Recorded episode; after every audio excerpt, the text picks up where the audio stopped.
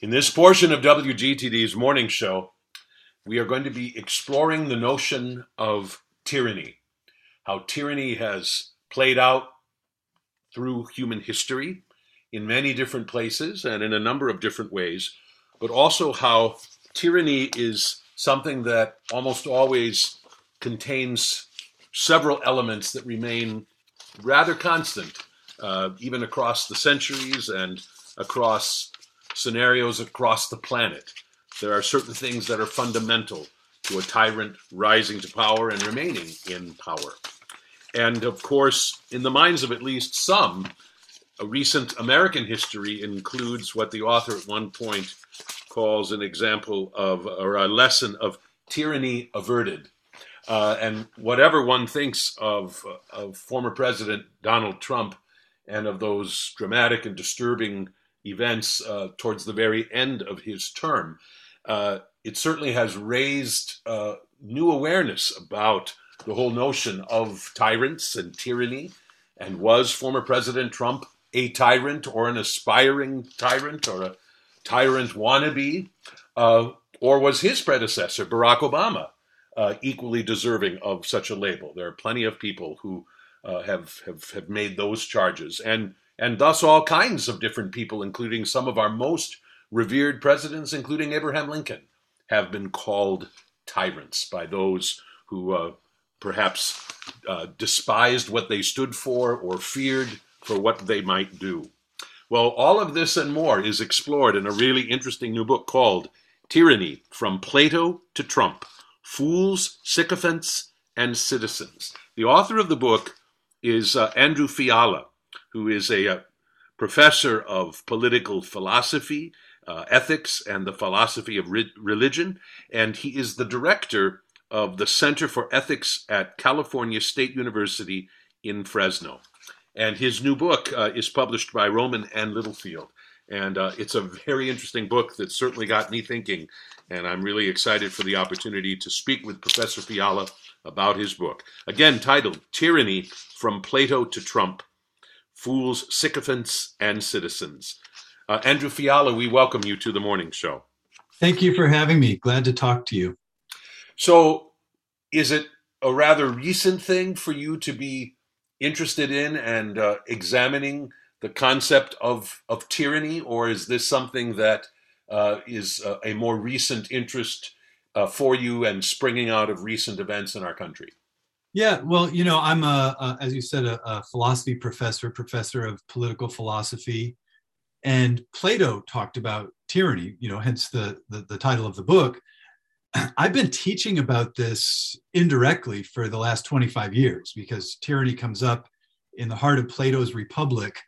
Uh, in, in fact, Plato's Republic is sort of a response to tyranny, right? So it's one way to teach that book. So I've been teaching about this stuff for a long time and thinking about it, but um, it, it really becomes real when you see things in the news that seem to remind you of some of the stuff you see, you're reading in Plato and Sophocles and elsewhere. So uh, I, I, guess, you know, for me, I really got serious uh, in terms of thinking about this about five years ago, um, you know, when Trump is first running for office. Although, of course, even before that, you know, as you said in your introduction, the word tyranny is used all over the place. People accused Barack Obama of being a tyrant and so on and so forth. So, um, you know, it's a perennial problem, as as you know. And if you're if you're a philosophy professor, you're going to have to talk about it at some point. Hmm. Before we dig into some of those specifics, I want to actually circle to uh, something that you talk about in the third chapter of the book that I just find really, really interesting and it, it I think it's partly to kind of describe the the landscape or the scenario uh, out of which tyrants can rise. And um, it's it's an interesting part of this chapter, uh, uh, the subheading of which is "Tyranny Trumps Truth," and uh, you write this about uh, kind of the the complicated history of not only our own country's political life, but uh, in other places as well. And, uh, and you say this is all part of the messy world of freedom. Human beings mix things up. We play games, we manipulate, we forge alliances. Some strive for power, others poke holes in the powerful. Some get lucky and suck up to the eventual winner. Others hitch their wagons to losers. There are risks and gambles aplenty in human life, and most of the time, the masses have no idea what is really going on. They or we jump on bandwagons. We are persuaded by lies and easily seduced by appealing images. That is the way that freedom works itself out in the messy world of democratic politics. It's so interesting to kind of have that all spelled out, and we realize that, yes, that's something that on some level we're all aware of, and yet it doesn't always get talked about in, in quite those terms. Explain why that really colorful, vivid description uh, has a place in this book about tyranny, why it is such an essential thing for us to understand. Yeah, yeah. Thanks for for sharing that passage. Um, it, you know, in terms of the messiness, uh, it human nature has always been messy, right? So uh, this is a pro- this the same issue afflicted the Greeks. The Romans suffered through it.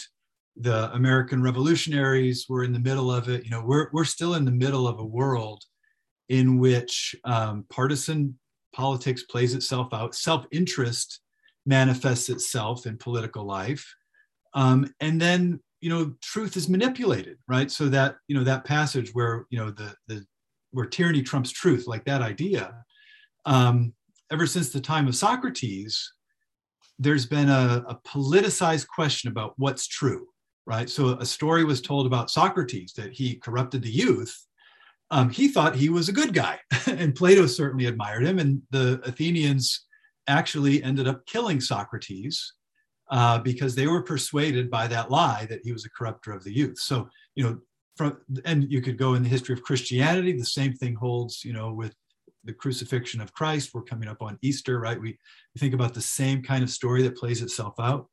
Human beings are um, uh, are imperfect. Power shows up. Truth gets manipulated, and for the most part, we don't know what's going on, right? Right in the middle of it. And you, you saw this during the Trump years, right? Where, you know, lies get thrown around and, you know, Washington Post or whoever is trying to do fact checking, but even the fact checking gets politicized. Um, and an ordinary voter, an ordinary citizen, even an ordinary philosophy professor, like we don't know what to think about a lot of this stuff. Um, and and it, you know, last thing about um, how freedom manifests itself is you know if, if, i think this is just the way human nature works if someone says that it's white someone else will say that it's black um, and they do it out of a sense of um, you know their own need to just poke holes in the powerful their own need to say the opposite of what's uh, com- taken for common knowledge we've seen this during the pandemic right the the anti-mask anti-masking anti-vax stuff is another manifestation of this um, uh, and as is true throughout history, it's a real mess, right? So what we try to do in philosophy land is we try to, I don't know, find ways to clarify that um, and try to avoid the messiness. But the messiness persists. Just human nature. Right. It's probably unavoidable. And I suppose, in a sense, although I don't know that you're setting out to offer us comfort, but I find something at least somewhat comforting in knowing that certainly not in every detail, but a lot of what we have faced and experienced in terms of the turbulence of, of our own country at the moment, uh, that it's not as unprecedented as we are maybe tempted to say. And that, in fact, uh, in some respects at least, we've been sort of down this road countless times before. Uh, do you find that oddly comforting as well? Yeah, yeah, no, I, I think that helps, and I think that's one of the reasons that um, that we need literature and the humanities and and the arts and philosophy and history. Um, it, it, helps to know that other human beings have suffered through the same things we've suffered through, or that we are suffering through. Um, it doesn't make it go away, right? But there are models and there are paradigms and examples, and you know when you when you can study the humanities and read literature and, and study philosophy, you start to realize that, oh, okay, these things happen. You start to see common patterns of th- that are cures or remedies for this, right? So they're kind of perennial remedies for these things. Um, and and there's a kind of solidarity in human suffering, right? We're we're not we're not the only ones going through these things. Um, you know, I, again, as a teacher of the humanities and and and literature and philosophy, students don't know this, however, right? So the 18 year olds, the 20 year olds who take my classes, they're surprised to learn that these things happen through the course of history. Um, and uh, you know, part of the, the purpose of the book also is to remind people about this and then when I when I talk this over with students, they're like, "Oh wow, that's really interesting. I thought we were special and unique." mm. um, so you deflate our own, you know, de- deflate the kind of um, egoism of the present moment in a sense, right? We're not as unique as we think. Um, and I just would would throw in here, and yet we can make progress. So there there's a there can be a kind of pessimism or cynicism about history that you know we don't make any progress, but I think we can make progress. Right, and of course, it we should all we should probably hasten to add that there are things playing out at the moment that, for instance, were not a part of the turbulence of ancient Greece. I mean, ancient Greece didn't have Facebook, for instance, or yes. uh, or other tools for the dissemination of information and especially misinformation or disinformation. And so there are ways in which this plays out in different ways, maybe with a new rapidity that's kind of scary. Uh, but at its heart, we're talking about issues that are, in a sense, fundamental to the human condition, kind of a brokenness of the human condition that is why we see the resurgence again and again of of, of tyrants. yeah, yeah. Tyrants. No, and I, and I think um, you know this uh, tyranny is a tendency of the human soul. You know, I, I try to I, I, point out that there's a uh, you know, it's not just a political thing, it's a psychological, a spiritual, a soul problem. And that's true for the sycophants and the fools also, right? We can all be tyrannical from time to time. Our colleagues in business can be tyrannical. We have tyrannical people in our families, right? So that that that's something that's just there in our in our nature. And we can also be sycophants. We can suck up to the powerful. We can flatter the powerful and then sometimes we're just dumb. You know all of us again i'm not i'm not exempting myself from this. This is a tendency that we all have.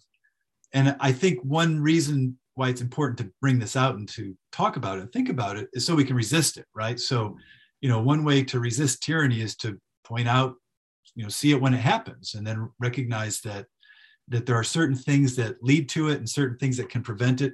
And the same is true of our own foolishness right? Um, you know we fake news or whatever uh, whatever you want to talk about here people uh, are easily seduced by easy answers and um, cliches and so on.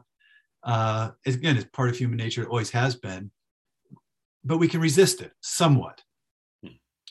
Before we go any further i want to be sure to ask you about uh, your your academic discipline of philosophy and and ask you what you think it is that your discipline has to offer to this problem, to this quandary, uh, that we can't find, for instance, from the realm of political science or or, or, or, other disciplines as well. What is, what is it about philosophy and philosophers like yourself uh, in terms of the particular perspective you can bring that might be uh, especially helpful and welcome here? Wow, that's a great question, Greg. Thank you for for asking that. Um, you know, um, uh, philosophy is often misunderstood, right? So, you know, what we do most of the time is is ask questions that lead to more questions, right? So, you know, anyone take taking an undergraduate philosophy class, you know, they come in, you know, is there a God? Is there a soul? It's I mean, all these big questions, um, and that questioning method another word there is wonder, right? The, the standpoint of wonder to, to, to view things from the standpoint of wonder. I believe that's hugely important. I think it's it's it's the the cure for all of this stuff, right? If we if we had more questions and and wondered more, we'd probably uh, be a lot better off. Now, one difference is that you know the empirical folks, my friends in sociology and political science, and you know people that I know that are historians, um, they're sometimes nervous about asking normative questions. They're sometimes reluctant to, to ask about, well, what should we do then? What ought we do then? Mm. Um, you know, this, this question of the ought and the should.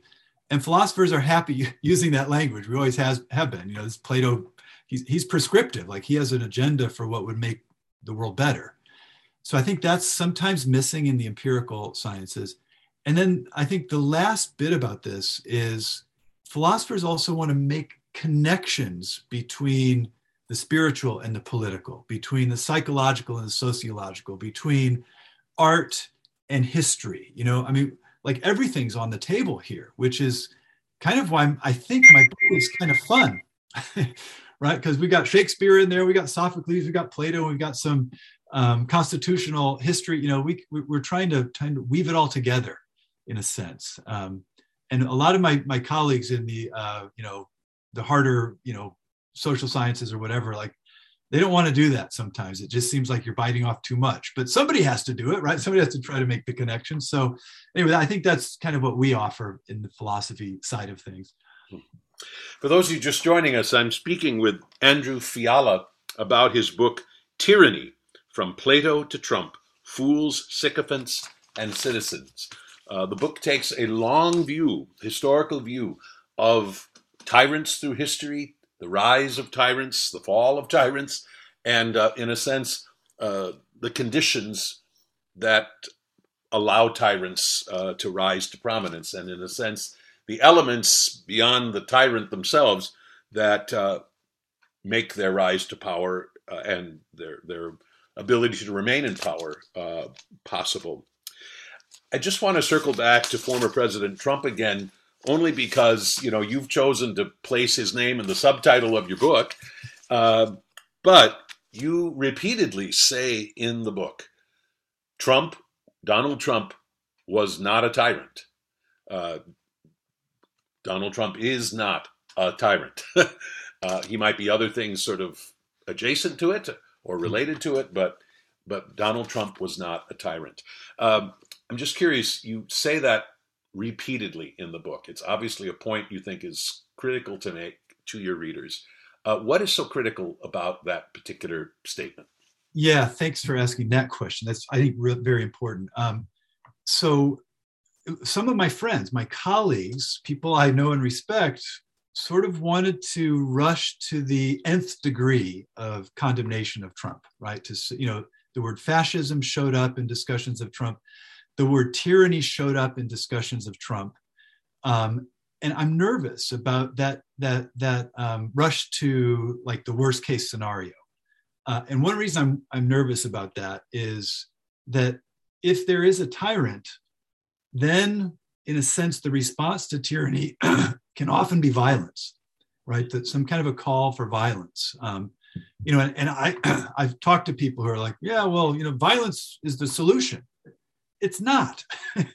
um, it's, I mean, that's the last gasp of a solution to uh, a political problem or a family problem or a business problem, right? Um, so I, I, I'm sort of the book, in a sense, is a corrective to people that want to rush to that worst case scenario. And I think you know another part of this is, um, and by the way, I think Trump tends towards tyranny, right? That you, I think you used the language of wannabe tyrant in your introduction. Um, I say he's a would-be tyrant in a sense, but the the the the would-be-ness of it, the the wannabe nature of it, can be re- reassuring, right? Because our systems worked to prevent Trump from becoming a tyrant. Tyranny averted, as I say. And that's a great reminder of the resilience of our system, the importance of the Constitution, and so on. And I think you know there, there's a there's a worry that when people say, "Well, now we've got a tyrant," I mean, civil war follows from that kind of language, right? This was the language that the South used against Abraham Lincoln, um, and thank goodness we're not there. Uh, and I think we we need to resist those people that want to like through hyperbole and exaggeration kind of want to push us towards the brink and towards violence let's be more careful with our language. Right. And let's let's calm down and think a little more carefully about this. And that's so ironic because of course you're talking about language as a tool that's used by would-be or wannabe tyrants and that's yes. how they uh, appeal to the masses. And of course we see people uh, in opposition to tyrants and would-be tyrants tempted to use the same tools in the same way. Uh, speaking of terms and terminology, uh, I think one thing that is helpful in your book is you you clarify for us what it what it really means to be a tyrant because uh, I think for a lot of us we assume that a tyrant is somebody who essentially possesses all but unlimited power, and uh, your book clarifies that that really isn't the whole picture, um, and that to be a tyrant in kind of the richest, most complete sense of the word involves a lot more than possession of absolute power. I guess part of that is that, at least theoretically, one might possess absolute power and yet not act in a way that is tyrannical, although it's hard to imagine very many human beings being willing to to uh, with uh, withstand the, the, the temptation.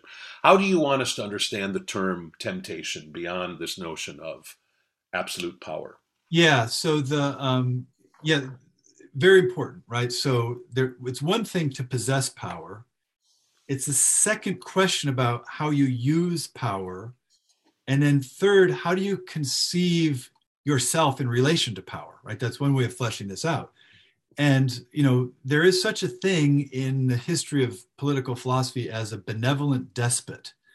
This is actually Plato's innovation, right? Plato thinks that there should be a philosopher king in charge of the world, and he would, the philosopher king would reorganize reality according to a vision of the good, right? Very idealistic, utopian idea. You know, we don't believe that anymore. I don't even think Plato actually believed that himself. I think he might have been a bit ironic in claiming so. But you know, it's possible to imagine a good guy who has absolute power who does the right thing, right? Mm. So that's not a tyrant a tyrant is a bad guy who possesses absolute power. And furthermore, that bad guy believes that law and morality are just not objectively true, right? That the, the, the tyrant believes that law and morality are all about power and self interest. And the tyrant wants to rule not for the well being of anyone other than himself, right? It's a, it's a narcissistic, egomaniacal, self-aggrandizing vision. That, and really, in, in, the history of you know the the 2,500 year um, history of the West, that's really the essence of tyranny. Is that it's it, the word there is hubris, right? We, you may remember that. You know, people might remember that from their 11th grade English class when you read uh, Sophocles' play Oedipus the Tyrant, Oedipus Rex. Hubris is the problem, and hubris, this Greek word, means arrogance, pride, insolence, uh, overweening pride is one way that it's described, right? It's like pride that knows no limits. And that, my last claim I make in the book is that, you know, the tyrant views himself as God. So there's a God problem in all of this, right? The, the tyrant thinks that the solution to his life, because it's always about him, will be if he could amass power to the extent that he has godlike power and that's that to me is just obviously wrong right so again the normative element comes in the, the tyrant has a, a, a pernicious theology misunderstanding of his own psychology and a misunderstanding of god himself hmm.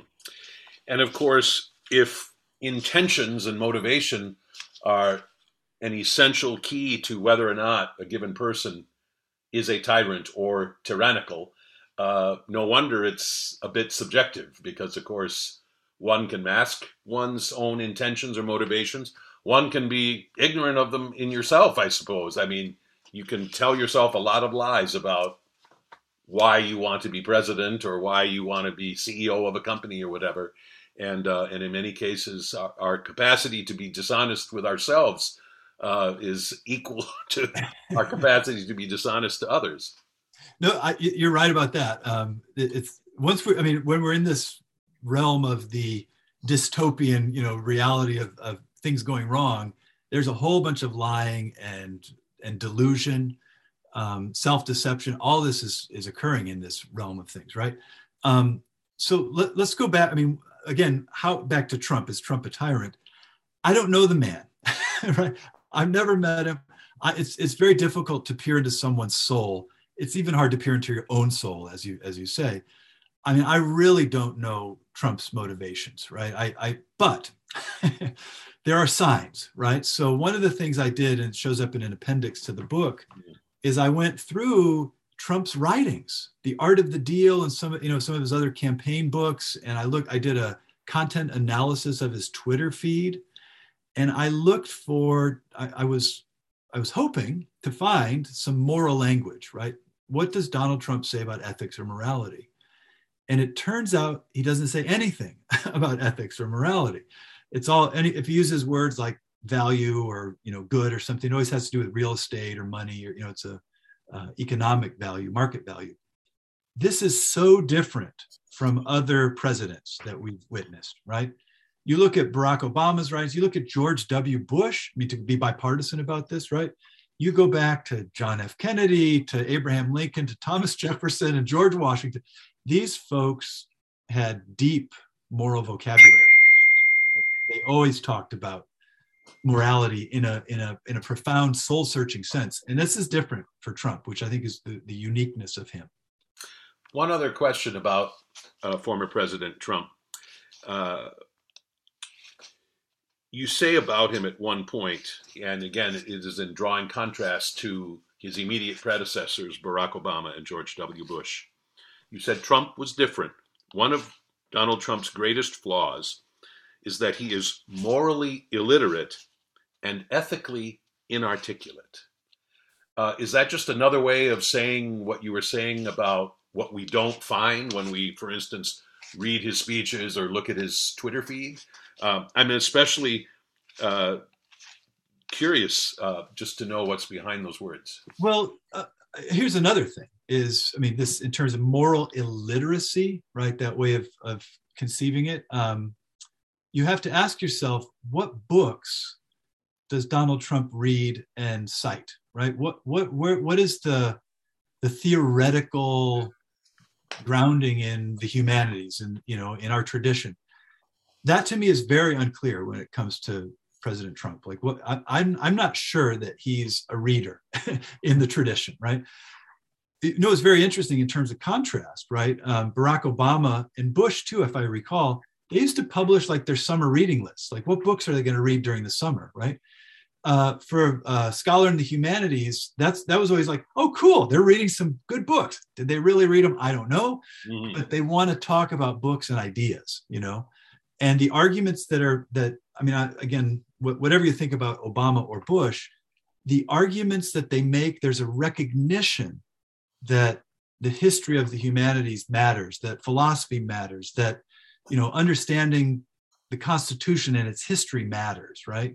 I'm sh- I mean, I'm, I'm, I'm almost positive that Obama and Bush worked their way through the Federalist Papers at some point, right? Thinking about, you know, what, what were the framers' issues with regard to tyranny and the Constitution. With President Trump, I'm just not so sure about that. I don't see any evidence that, you know, that he was engaged in that kind of inquiry. And again, I think that's very important, right? This self-examination through literature, art, and humanities and history. Um, that grounds things in a way. And it creates a vocabulary again a common vocabulary for the rest of us. Now you know you have conversations with us about these things.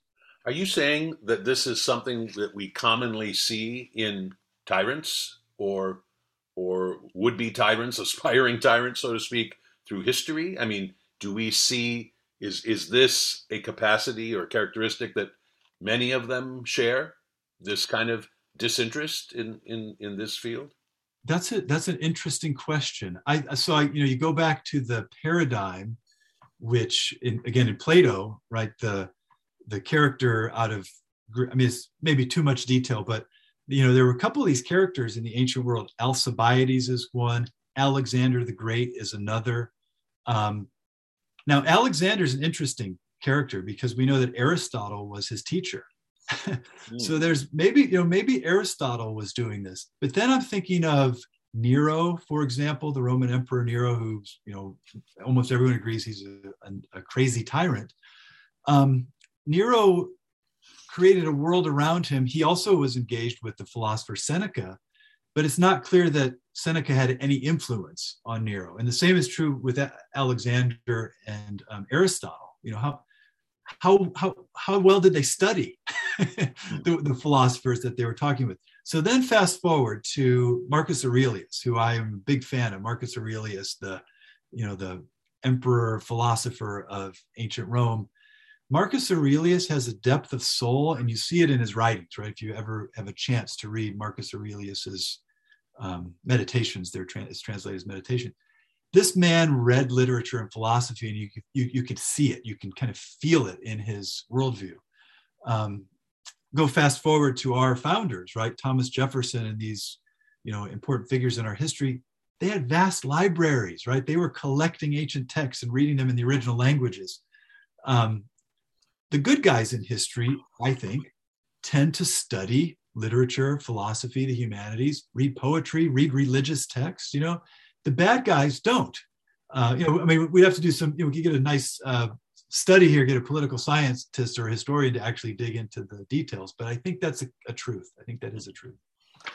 We're speaking with Andrew Fiala about his book Tyranny: From Plato to Trump: Fools, Sycophants, and Citizens. Um, it's important for us to uh, clarify one thing about your book that your book is not just about uh, those people we have called tyrants or aspiring tyrants, but your book is actually almost more than, than that about the so called tragic trio, which consists of the tyrant themselves, the sycophants, who, in a sense, serve them, and then uh, what you call at one point the moronic masses, the morons. And uh, I really appreciate you taking some time to clarify where this term comes from, because uh, I mean, at a careless glance, it seems like you're saying, and all the people, ordinary people who follow a tyrant are stupid. And uh, that's really not what you're saying here, and you're not using the term in that way. Uh, what are you drawing upon with this kind of terminology? Yeah, yeah. So this, this, you know, this tragic trio, this I think is kind of my unique contribution to this conversation about tyranny tyrants are not alone, right? They have their sycophantic supporters and then the mob, and the mob comes along with them. So let, let me just jump to that moronic claim because it's it's it's a, you know a little bit cheeky, right? To to say, well, the, the moronic mob. Um, the alliteration sounds good to, to begin with, but this this is not me saying this. This is Plato saying this, right? Plato said that the mob, the masses, were moronic, we're stupid, we're uninformed. Um, at one point, he calls the masses the wild beast, right? The the the, the unruly mob. Um, and by the way, I'm trying to say also, this is not unique to any particular mob. So it's not the Trump mob, it's not the Obama mob, right? Any of us, when we are engaged in sort of mass movements, when we're when we're part of the mob, we become moronic in this kind of technical sense. It, that word actually has a Greek root. And in Greek, moros means like blindness, mm. like the inability to see. And it's it's not um, physiological, it's spiritual, it's intellectual, right? And in, in many of the ancient texts, it's kind of willful blindness. So beautiful example of this in um, Sophocles' in Antigone and, and Oedipus Rex, these two texts, the word shows up in a couple places. And the claim is made that the tyrant is blind. If you if you know the story, there's a blind prophet who shows up, Tiresias, the blind prophet. He shows up and he's trying to enlighten the the tyrant, and he says to the tyrant, "You're blind," and the tyrant says to him, "No, you're blind." Right. So there's a big question about blindness, and we all suffer from this tendency, right? So I think the the the Martin Luther King called it conscientious blindness or conscientious stupidity, right? When we turn away from moral judgment, when we sort of just turn off the lights and flow along with the crowd, we're being moronic in that sense. Um, and again, we can all we all do it. I do it. You know, at the end of the day, sometimes I just you know want to have a glass of wine and turn on Netflix, and I don't want to think anymore. Um, and then you think what happens when when that happens is that we're no longer thinking critically about what's true or what's false. We're no longer um, thinking about whose interests are being served and so on. Um, it, it's a it's a at one point I call it an unhandsome tendency, right? It's something that we do that that eh, we shouldn't be proud of. one of the things you talk about in your book when it comes to the masses, the so-called moronic masses, is that, and you've just briefly touched on this just now, is that there's more than one kind of blindness, or another way to say it, there's more than one kind of ignorance, and that sometimes it is just kind of a natural, well-earned sort of ignorance or blindness, and that it, and then in other cases it's a much more kind of self-serving and conscious blindness or ignorance that one chooses in a sense for the pleasure of it and maybe for what one hopes to gain from it but that's really interesting because i think most of us when we think about this don't think about it having in a sense different types or different varieties yeah well you know also what happens in this you know for the masses the mob um, there's also just an interest in amusement that and and it, this this spreads over into violence. This is why it's very quite dangerous, right? So, an example I'm, i thought about in the book is the lynch mob, right? That word mob shows up with regard to lynching. The lynch mob. What is the lynch mob? These are the people who show up to the lynching and cheer on the killing of a human being, right? And you've seen these gruesome pictures where, you know, little kids with their parents with their fingers pointing at the person hanging from the tree it's appalling and embarrassing that human beings behave this way, right? But it, it, makes sense, right? That the mob, they're not thinking anymore, they're just inflamed by passion and desire. And often the mob cheers on the dumbest things, right? So, like when people start, you know, been at a football game or whatever, and the I've, I've been to games in Wisconsin, by the way, and the students in the Wisconsin, you know, they they swear at each other across the stadium. You you probably witnessed this. Oh yeah. And everyone's having a great time. you know, they're they're swearing at each other, and well, okay, that's that kind of mob behavior. It happens all the time, right? And we we we we enjoy it, which is very strange, but we should also be critical of it because that is what leads then to uh, for us to cheer on people who should not be cheered on um, and the mob doesn't make moral distinctions, right? It just cheers and jeers, yells and screams, and it's having a great time. ugly, ugly tendency in human nature. Absolutely. And of course, uh, the sycophants that you talk about uh, in your book uh, are, are, are, have their own kind of ugliness or unattractiveness, of course, for sure. And and in some ways, it's even worse because uh, in many cases we're talking about sycophants who who should know better. I mean, who can't claim kind of common everyday ignorance uh, to do what they do. And of course, they're being very conscious in terms of of uh, making their alliances with somebody that they think is going to be of, of, of benefit to them. Uh, are there different types of sycophants as well? Is that at all a complicated thing, or is it as simple as it sounds? Well, you know, the the sycophant the go-between in a sense between the mob and the tyrant um, his job it's almost always a he but it could be a she but his job is is pretty tricky right so the sycophant has to talk in different registers to different audiences mm-hmm. right? So you know when you know getting the mob ginned up and excited you know has to go in and use slogans and cheer you know lead the, the mob in its cheering and then has to use legal arguments you know whisper in the ear of the tyrant. And then the sycophants are also vying for power among themselves, right? There's a question of who can suck up the most. and again, it's not only political problems. This happens at work. This happens in families, right? Um, and I use I use a couple phrases to describe this. It's opportunism, right? Opportunistic, and even contortionism, right? So the the sycophant is clever with language and knows how to speak in different keys to different people, code switching some way sometimes people talk about this um, it's it's a pretty complicated cognitive task that's happening for the sycophant. The tyrant all the tyrant needs to do is you know bluster and you know i'm going to take charge and the mob just cheers but the sycophant has a lot of work to do. And at the end of the day you know when things are fixed it's often the sycophant that's left holding the bag right? So the tyrant can sometimes escape right? Move to you know Napoleon on Elba or something, right? Move out of town, and the sycophants are left behind, and they often get punished um, because the mob turns against them quickly. Hmm.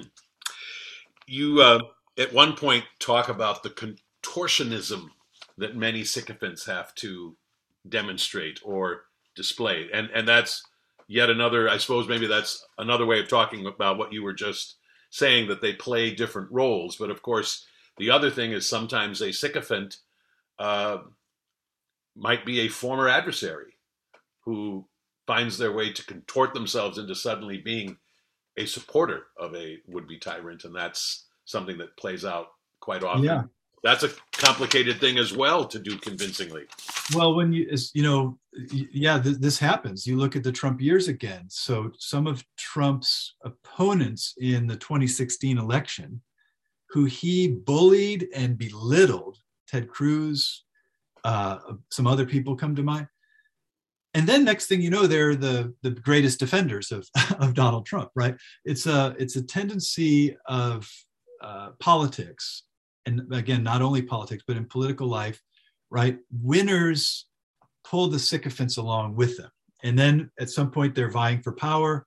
But then somebody wins and somebody loses, and if you want to stay relevant, as they say, right? If you want to stay relevant, you're going to need to play the game that now the person in power is playing.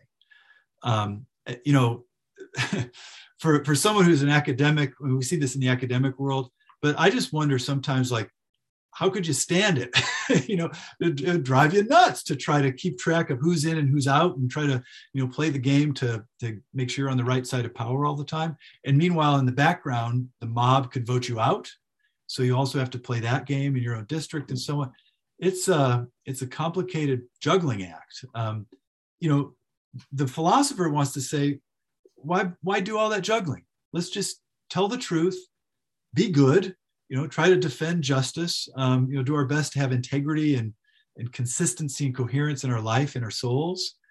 But that's not the political game, right? Right. I was just going to say, forget the game. That forget this exhausting and ultimately counterproductive game. Yeah. Yeah. No, one, of the, one of the uh, things you talk about in your book in terms of of of what we need to do to help safeguard against the rise of of of more tyrants um, is something that you call at one point, I think, in the book, a kind of midwife. We need a certain kind of midwife uh, to kind of help us on kind of, I guess, maybe the moral or ethical plane of all of this. Explain the terminology you're using there and what you have in mind. Yeah, so that's a that's a passage from Plato again. So you know, Plato describes Socrates as a midwife. So philosophy is a, a way of giving birth to wisdom and virtue. Um, and what that midwife does, what Socrates does, or the philosopher does, is open our eyes to truth and goodness, to virtue and reality. Because again, back to blindness, most of us are blind most of the time, right? Um, so we need moral educators.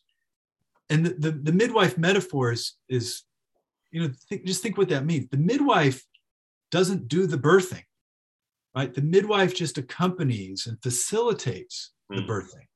So the birthing has to happen within, right? You have to give birth to virtue and, and find truth yourself. The philosophical midwife can accompany you, can hold your hand, can kind of point you in the right direction, give you some breathing exercises or whatever. But that birthing process has to happen within the individual. Um, and it's not easy again, right? So that's why it helps to have accompaniment. And you know, just let me let me throw in there back, you know, something we mentioned earlier part of that accompaniment is literature and history and philosophy right? When we when in our journey to become wise right? When we can look at good models and we can look at bad models and learn from them. Again i think that's that's part of that midwife exercise right? Keep keeps us uh, on the right path and gives us companionship as we're trying to to live better. So as the author of this book are you such a midwife